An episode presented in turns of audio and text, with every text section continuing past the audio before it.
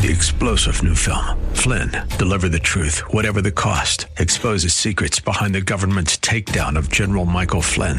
Flynn knew what the intel world had been up to. He ordered the first audit of the use of contractors. This set off alarm bells. He told the truth. He was the most dangerous person for Donald Trump to hire. They had to get rid of Flynn. Flynn, deliver the truth, whatever the cost. Available now. Watch it today. Go to salemnow.com. Salemnow.com. Welcome to another episode of the Michele Tafoya podcast, sponsored by Genucel. We thank them for sponsoring the show. Let me read you this quote. Presidents will come and go, but the Supreme Court goes on forever. That's William Howard Taft. And that brings us to this book, The Politically Incorrect Guide to the Supreme Court. Why is it politically incorrect? And how cool is it that this book just dropped as we've had some major decisions come out of the Supreme Court? You will know the names of both authors, but one of them joins us next. Now, it's time for some sanity. It's the Michele Tafoya podcast. You may know the name John Yoo. He often appears on a number of television networks to talk about the Supreme Court and, and the law. He's a professor at the University of California at Berkeley, the school that I attended. And Robert J. Delahunty is another name you may know. He is the co-author of this book, The Politically Incorrect Guide to the Supreme Court. He is going to join us next to talk about the book, some recent decisions, Dobbs on abortion, uh, all of the things that are going on, the Second Amendment. We're going to get into it in really simple terms. That's what I love about this book. And that's what I love about our upcoming guests because it's going to be very easy to digest. Uh, and if you're like me, you like that. If you're also like me, you may be looking in the mirror and seeing some dark spots, and they're not going to go away on their own. So introducing the dark spot corrector from Genucel right in time for summer. The dark spot corrector with not one, but three cutting edge ingredients goes to work fast to target sunspots, dark spots, liver spots, and even old discoloration both on your face and your hands. You will be amazed at how quickly you'll see results. And you can now enjoy your summer sun, beach, and barbecues without the embarrassing spots. With Genucel, you'll see the results or your money back no questions asked. So go to genucel.com right now. That's G-E-N-U-C-E-L dot com. Get your dark spot corrector with the new Genucel most popular package now featuring summer essentials like the best selling ultra retinol moisturizer. This is one of my favorites. It's got a powerful retinol alternative for safe use in the summer sun. Visit genucel.com slash Michele. And don't forget it's Michele with one L right now for these amazing summer essentials and save over 70% off Genucel's most popular package. Do not wait. Order Genucel's most popular package now. Free shipping, free returns, and the very best luxury skincare you've ever used, all at 70% off. Genucel.com slash Michele, Genucel.com slash M-I-C-H-E-L-E. All orders will include a mystery luxury gift while supplies last. That sounds fun and it is, I can tell you firsthand. Genucel.com slash Michele. Coming up next, the Supreme Court. This is a politically incorrect guide to the Supreme Court. One of its authors, Robert Delahunty, joins us right now.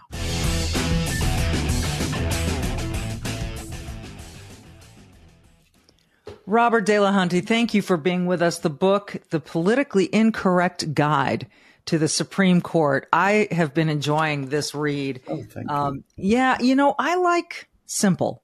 And I like stuff to be explained to me in terms that I can understand. So a big, massive textbook on the Supreme Court is probably going to turn me off. This I enjoyed. I can sink in. I can, it's, it's, and that's not to say that it's dumbed down by any means. But what fascinated me about the timing of this book was that it was released right before the affirmative mm-hmm. action ruling. Yes. In anticipation of this summer's rulings, how did you approach the book knowing that some of these things might be resolved after its release? Well, we started work on the book about a year ago after last year's major Supreme Court decisions. I say we, I mean myself, Robert Delahunty, and my co author, John Yoo, who's a very famous and distinguished professor of law at the University of California in Berkeley. And we wanted to write a book that was user friendly, that was accessible to lay people, not just for lawyers, but really for everybody with an interest in the U.S. Supreme Court and its history and its role in American society, and particularly some of its controversial recent decisions. And looking out a year, uh, we saw that affirmative action was on the horizon. Uh, we didn't know how the court would come out, but we expressed a hope that it would affirm, as it has done, the basic constitutional principles of racial equality before the law. And fortunately, it has done that this term. And the timing was largely at the judgment of our publisher, Regnery, and I think they timed it beautifully. So it came out exactly when people's interest in the court was peaking. It, sure was. You have said just now that you're glad about the decision about yes. affirmative action, as am I. And yes. I, and I'm kind of certain that maybe I was helped a little bit by affirmative action. I have an Hispanic background and I'm a female and I applied to colleges back in the, in the, uh, the early to mid eighties. Yeah. So I think at that time, uh, I, I, probably checked those boxes to help myself out. Um, but the fact of the matter is I did have to go to school and get myself through it. And I managed to do that. Having just that's in the interest of full disclosure. But I am glad it's gone. And uh, my son had the opportunity to check the Hispanic box and said, Mom, I, I don't want to. And mm-hmm. he said, I just, that's not important to me. It's not how I identify, and I'm just not going to do it. So we didn't. But what is so important about this decision? Well, uh, people have to remember that affirmative action in higher education was a carve out from the general rule of race neutrality. In all other areas of American life, the Supreme Court has ruled that affirmative action is forbidden. For example, if the government is looking for contracting work to be done, uh, it can't attach a racial preference to its procurement uh, requirements. Uh, so, affirmative action in higher education was a kind of exception to the general rule that in this country, your race doesn't matter to the government, uh, that the government is race blind, the Constitution is color blind. That has been the general rule in all other areas. There was this carve out um, starting in the Bakke case in the late 1970s and then reaffirmed about 20 years ago in the Grutter case. There was this carve out for higher education. And I think that was because a lot of educators went to the Supreme Court and said, trust us. Trust us. We know what we're doing. We want to upgrade the quality of education. We think this is good for all our students. And to ensure that we achieve this level of quality, we need to select people on the basis of race and ethnicity. And the court said, okay, we'll give you maybe 20, 25 years to see how this works. Um, and we'll, uh, to make things, to prevent things from getting out of hand, uh, we will let you work on people's race and ethnic background at the margins, but this should not become a really significant factor in your selection. Well, guess what? 20 years on, it has not, by any discoverable metric, improved the quality of education. Even now, Harvard and the University of North Carolina could not show the court that there was any testable, measurable improvement in the quality of education because of their affirmative action plans. And guess what else? It turns out that they're running quota systems. They have roughly the same percentages of African Americans, Asian Americans, and Hispanic Americans year after year. They're clearly running some kind of quota system, and it makes a major difference, not just a marginal, incremental difference, but a major difference in your chances of getting accepted into some of these elite mm-hmm. schools. So the court looked at it and said, we're not going to let you be an exception from the general rule any longer. You have to, if you get government money or if you're a public university, you're going to have to conform to ordinary constitutional standards. And that means that you cannot select your applicants based in part anyway or in whole on their race you know, it, I, I, can remember Sandra Day O'Connor saying this is this will sunset at some point, and now the yeah. sun has set. But there's been quite a reaction, as you're very well aware.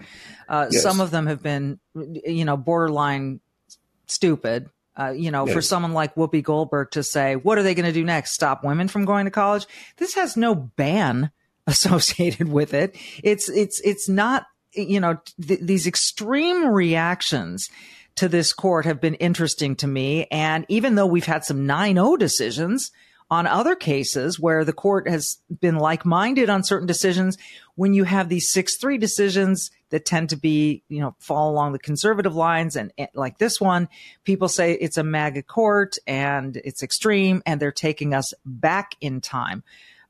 What's your answer to that? I don't think that's true at all. I mean, I think the court has shown a great deal of common sense uh, in its decisions. I mean, let's for the moment stay with affirmative action. Um, the overwhelm, the clear majority of people in this country think that when you deal with the government, your race shouldn't matter.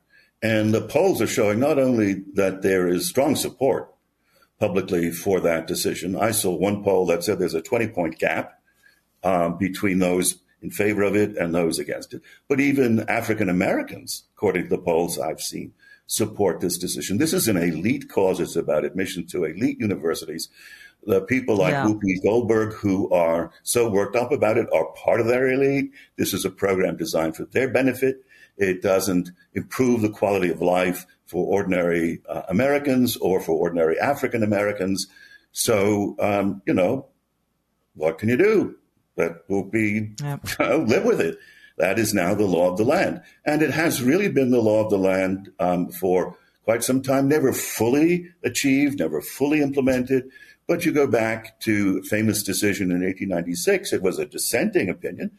But the member of the court who dissented, Justice Harlan, said, We now live after the Civil War, after the Reconstruction, in a, under a colorblind constitution. That word colorblind seems to be a hot button for people.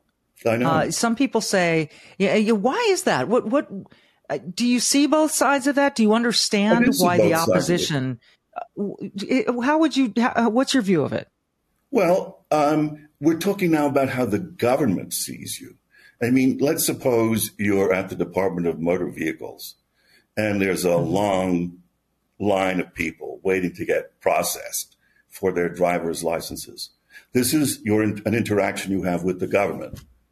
Should the government send somebody down the line and say, you, you, and you, step out, come on, we have a different queue for you, you get service more quickly? No, not if the basis is your race or your color, right? So, in that sense, right. the government is supposed to treat you in a colorblind way. That doesn't mean nobody's going to notice what color you are. Um, it means that the government has got to treat you um, without regard to that. That's what it really right. means. It's a colorblind constitution. We don't have a colorblind society. Nobody's claiming that. But as a legal system, your color, your race, your ethnicity should be, and now is, irrelevant to almost every legitimate governmental purpose. Hi, everyone. If you've been injured in an accident that was not your fault, listen up. We have legal professionals standing by to answer your questions for free. Call now and find out if you have a case and how much it's potentially worth. Call 800 702 5400. I'm here with spokesman John Wolf. So, John, tell everyone listening who should call right now.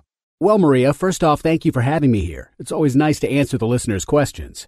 Now, as far as who should call in, Anyone who's been injured in an accident and think you deserve compensation, give us a call right now. 800 702 5400. You'll find out if you have a case and how much it's potentially worth. Thanks, John. You heard it, folks. Take advantage of this opportunity and call now. 800 702 5400.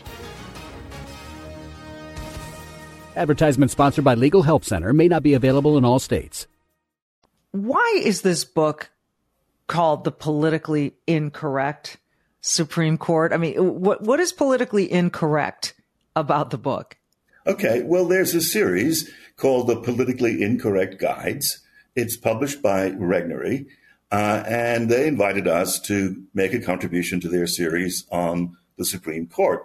Uh, and the general tenor of the books in the series is to present a conservative point of view on the issue at hand. We write as two legal conservatives Uh, and we are writing a book that is meant to defend the Supreme Court uh, after the three new Trump appointees joined it, to defend it, to explain its decision to people, not just conservatives, but people who have an open mind.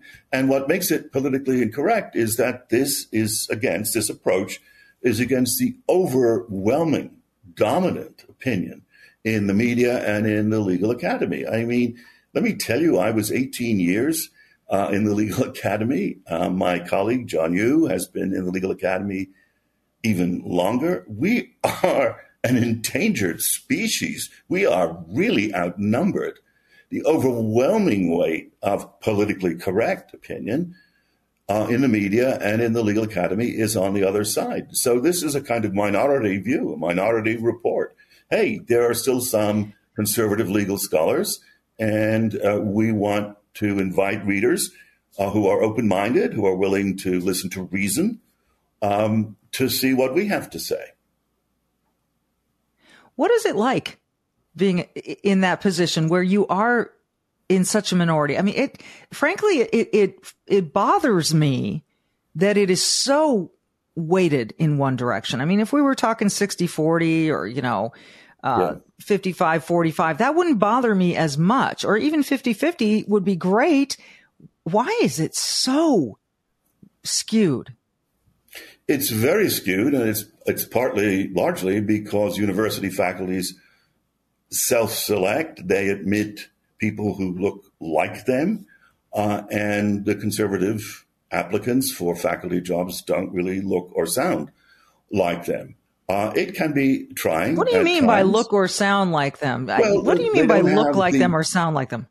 They don't have the same opinions. I mean, if I'm on a faculty admissions committee, which I was from time to time, um, you get a pretty good sense of where a candidate comes out in a law school, at least ideologically okay. and politically. Sometimes it's right on their resume, sometimes it's from the presentation they give.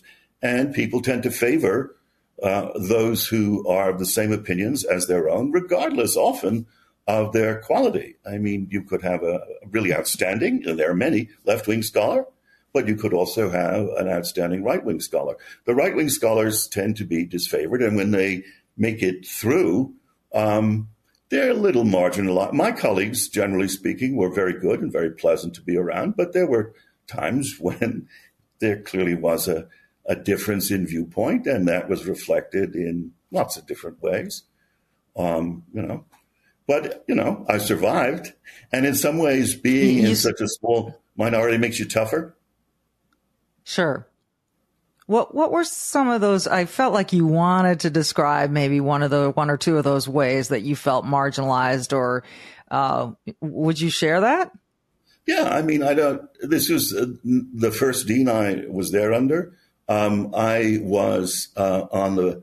It was a key committee in the school um, concerning our strategy over five years as a school. I was put on it for one year, and I was the only person there who was remotely conservative, and I expressed. Opinions that accorded with my views. And the next year, the dean didn't reappoint me. so, I mean, go figure. I think I know why. Well, and you know what bothers me about this is it's this self-perpetuating thing. Yeah. I mean, this could go on forever, and and we do see some schools now making an effort. You know, we've got Hillsdale College. That's one. We, do, uh, we don't have Hillsdale. a lot of. Yeah. Yes. Uh, right. I, you know, I, I, I, know you're very familiar with Claremont. Um, I, I don't know if this goes on and on. Are all conservative viewpoints going to be weeded out of academia? Well, I think conservatives generally don't. I mean, I'm talking now about the humanities, not the sciences. Uh, other than business law, they're not terribly drawn to teaching law. Um, they mm-hmm. they politics doesn't seem to matter as much to conservatives as it does to people on the left. Um, so they're not so much drawn to work for the government or for universities. They like to be in business, maybe start their own small business, uh, maybe go to work for a big company. Um, their lives don't seem to center around politics as much as the lives of their peers uh, on the left. So that's one reason. I mean, we're just not, universities and government, so to say, are not our natural habitat. That's part of it. I'm that's, kind of an exception fascinating. Because, because I've been in government and universities, but uh, yeah. you know, that's unusual for a conservative. But not, yeah, unusual. I mean, that's that's what's frightening about it because I think it, the more. So let me just let me let me clarify something. So yeah. in universe in the academic setting, if you've got all of these, the vast majority of instruction is coming from left leaning uh, mm-hmm. legal scholars. Are they then turning out a majority left leaning student population? And is that where we're going with, with law? I'm afraid so. I think so, yes. Now, uh, let me say that um, there are lots of quietly conservative law professors in business law. I had colleagues who taught okay. business law. They wouldn't advertise it, they wouldn't wear it on their sleeves, but they maybe voted Republican, maybe even contributed to Republican candidates. But to find someone who was openly conservative teaching public law like me, I mean, I taught constitutional law and international, that's still pretty unusual. Oh, I, I don't know. It disturbs me. But back back to the book, yeah. the politically incorrect guide to the Supreme Court. Yeah. You, you, mentioned the massive decision a year ago as you were putting this book together, yeah. and that was the Dobbs decision that yes, overturned Roe v. Wade. Yeah, um, we're seeing a lot of the, the dominoes now fall. Yes, um, what did you think a- after this happened? And again, kind of people sort of expected it, I think, because of the makeup of the court that this might happen. Yeah. Um, but in almost immediately after, Senator Lindsey Graham said, I want to introduce legislation that bans abortion. So he still wanted to codify something relating to abortion and after it had just been sent back to the states. What did you make of that? Well, let me just start with the Dobbs decision itself. And this is something that's very fundamental and that a lot of people don't understand and that the left kind of exploits. It, I think it trades on creating confusion. The Supreme Court, in many of its cases, including Dobbs, does not decide on policy. It did not say abortion is bad or good. It did not say it's sound or unsound policy. The Supreme Court tries to get the traffic in the right lanes. Okay. So the question of abortion policy for the country does not belong with the courts. The experience of the courts after Roe v. Wade showed that they could never get to a legally sound, stable conclusion. So the court said the traffic is in the wrong lane. It doesn't belong in the judicial lane. It belongs in the voter's lane. And we're going to return this question back where it belongs. The right traffic lane is the states and the voters of the states. So it's hardly an undemocratic decision. It's taking the fundamental power to decide an abortion policy out of the hands of unelected judges and giving it back to the voters in the states who can make their own choices. We could have 50 different abortion policies in this country. Now, Congress, under current legal doctrine, could um, overturn what the states did and make nationwide law.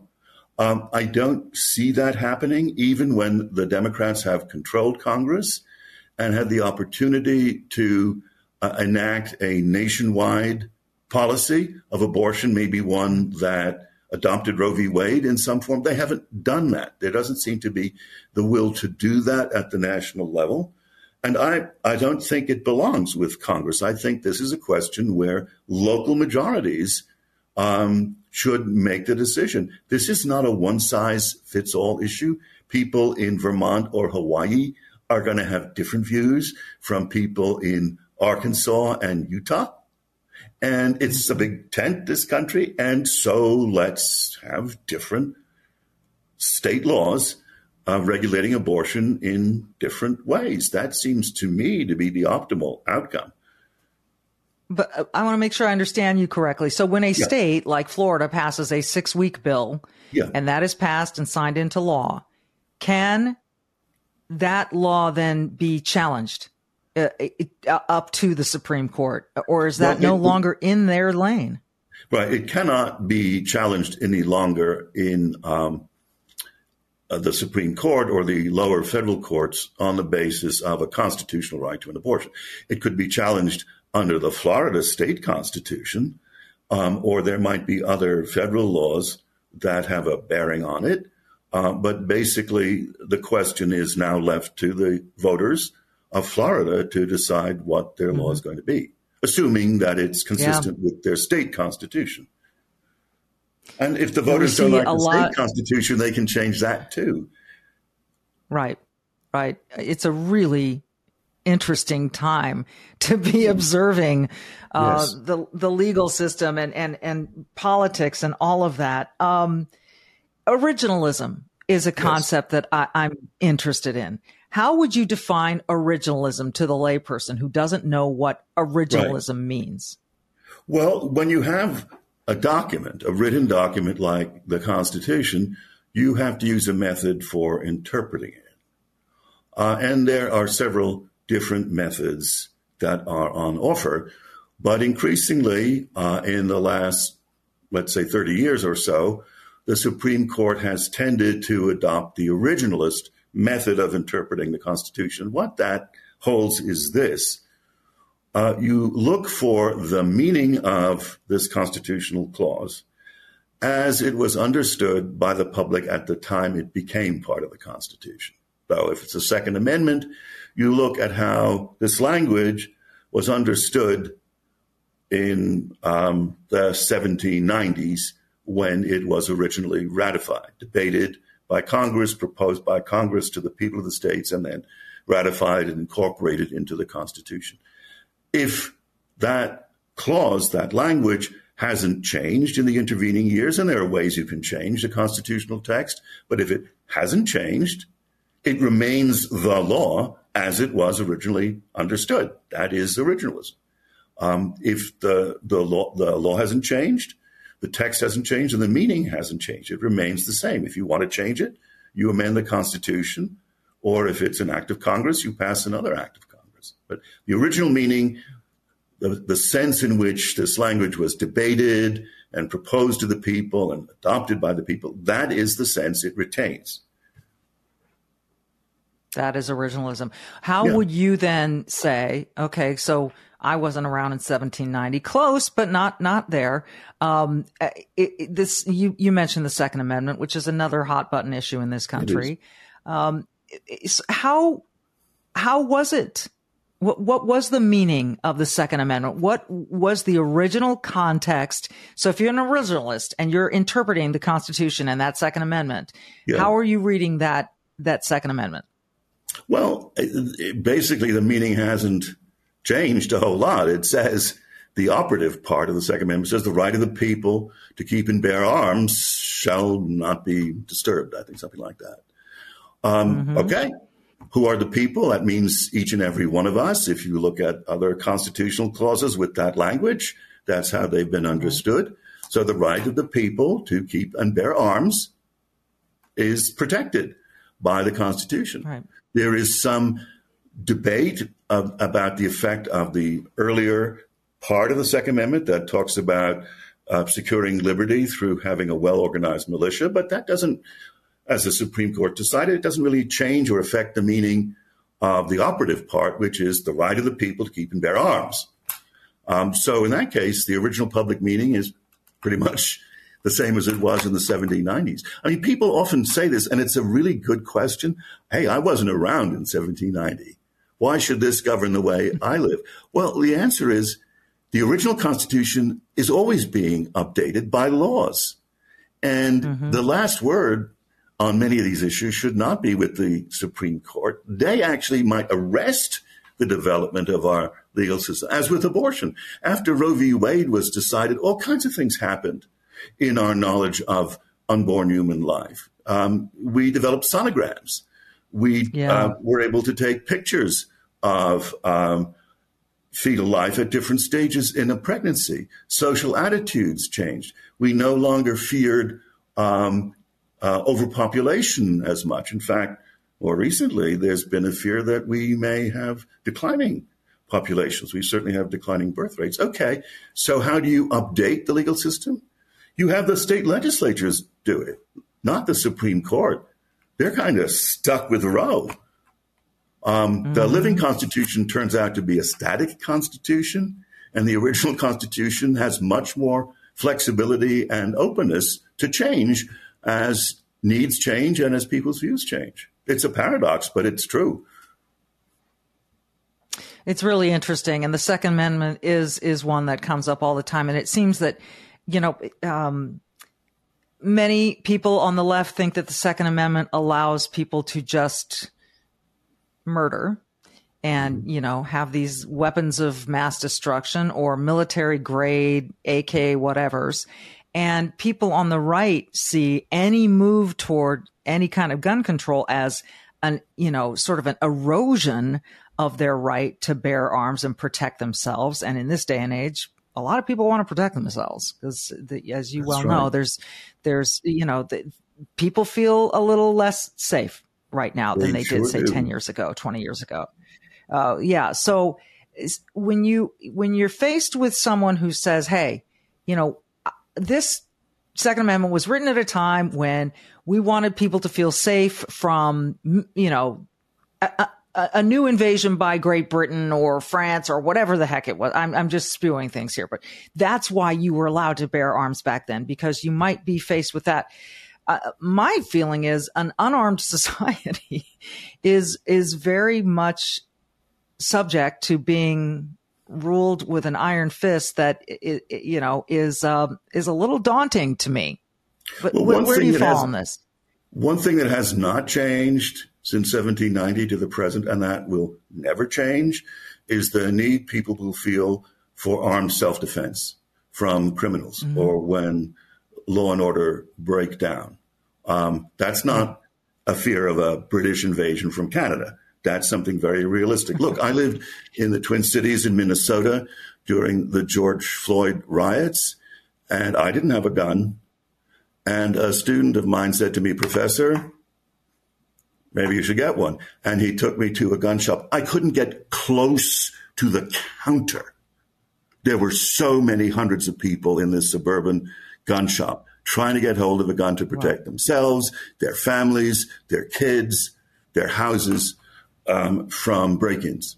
Um, so, no, this is not something obsolete. The right of self defense, including armed self defense for yourself, for your family, for other people, um, that is pretty bedrock.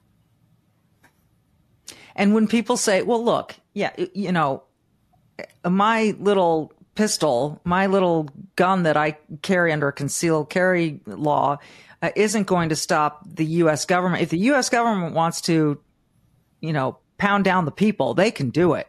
They What's can. your response to that? Um, well, I'm disputing that they can pound us all down if they have a mind to do that. But I, I don't think the number of people who keep guns at home because they're afraid of federal black helicopters, I don't think that's a very large number. I think people who have guns, a lot of them want it for recreational purposes, um, but many people want it just for self protection. Um, that's why yeah. they leave a gun in a safe at home or in a, a drawer um, because they're afraid of a break in. Yeah. Yeah. I mean, it's certainly, uh, uh, this show comes from Minnesota as well. We saw it all at the same time that you did. So, mm-hmm. um, I, I guess my last question for you would be this. Do you think the amount of power and influence that the Supreme Court has over society is appropriate, and how does it compare to what the founding fathers intended? Whoa, that is a great question, and that would probably take another 45 minutes to answer fully. It has tremendous power. Uh, a lot of it was it was intended to have. It was meant to be a co-equal branch with the president and with Congress. Uh, judicial independence was critically important to the framers. Uh, they had seen it's in the Declaration of Independence. They had mm-hmm. one of the reasons we threw off King George III was because he was not allowing us to have independent judges who would interpret the laws they saw fit. And it's one of the reasons why this country has been so free and so prosperous for long that the judges are independent. They serve, except for impeachable offenses, for life. Um, are they too powerful? I would say they have been. And that's one major reason why the court has been in recent decades so controversial. They have grabbed power, like the power to shape abortion policy, that doesn't really belong to them. Um, what is the court doing today? I think it is kind of deaccessioning a lot of the power that it knows it doesn't truly have and should not try to exercise. Again, I go back to the analogy of the traffic cop directing the traffic into the right lanes.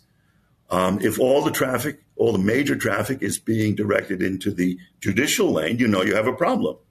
If some of it goes to Congress, some of it goes to the president, some of it goes to the states and the people, the court is going to be less controversial because it will be confining itself to its correct lane, which is interpreting and applying the Constitution, not not deciding national policy on a host of on the environment or on student loans. It's not it's not equipped. It's not a, it's not suited to decide these policy decisions. If it stays in its own lane, it will still be very powerful, uh, but it won't be a czar.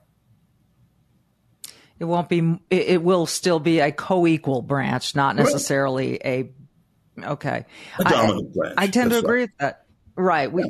yeah. We we don't we don't want a dominant branch. That was the no, point of having three co-equal branches. Right. The book is the, the the book is the politically incorrect. I could talk to you all day. Uh, this you. is so yeah. It's so it's so interesting and informative and easy to read. And I would recommend it. The politically incorrect guide to the Supreme Court. As you mentioned, uh, there are a number of these politically incorrect guides, but this one is so timely um, it's it's tremendous that it's come out at a time where we really are focused on the Supreme Court and the decisions there and and changes that that both sides would like to either make or not make. And uh, it's been just a, a, pleasure to speak with you, and I Likewise, really appreciate you your time much. today. Thank, thank you. you. As I say at the end of every show, folks, um, thanks for being with us and be brave and do some good out there. Thanks for listening.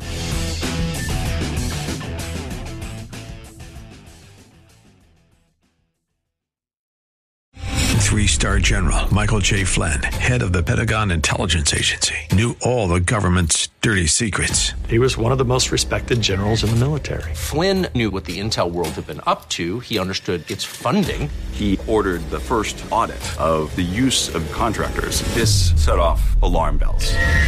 The explosive new documentary, Flynn, Deliver the Truth, Whatever the Cost, uncovers the facts behind this scandal. Flynn told the truth. He was the most dangerous person for Donald Trump to hire. I find out the worst enemy that I'm going to face in my life is right here in America. They took my assessment and they wanted me to change it. And I was like, I'm not changing it. They had to get rid of Flynn with in depth interviews, archival footage, and never before seen personal records of the man behind the headlines. I just felt like I was drowning. Flynn, deliver the truth, whatever the cost. Available now. Watch it today. Go to salemnow.com. Salemnow.com.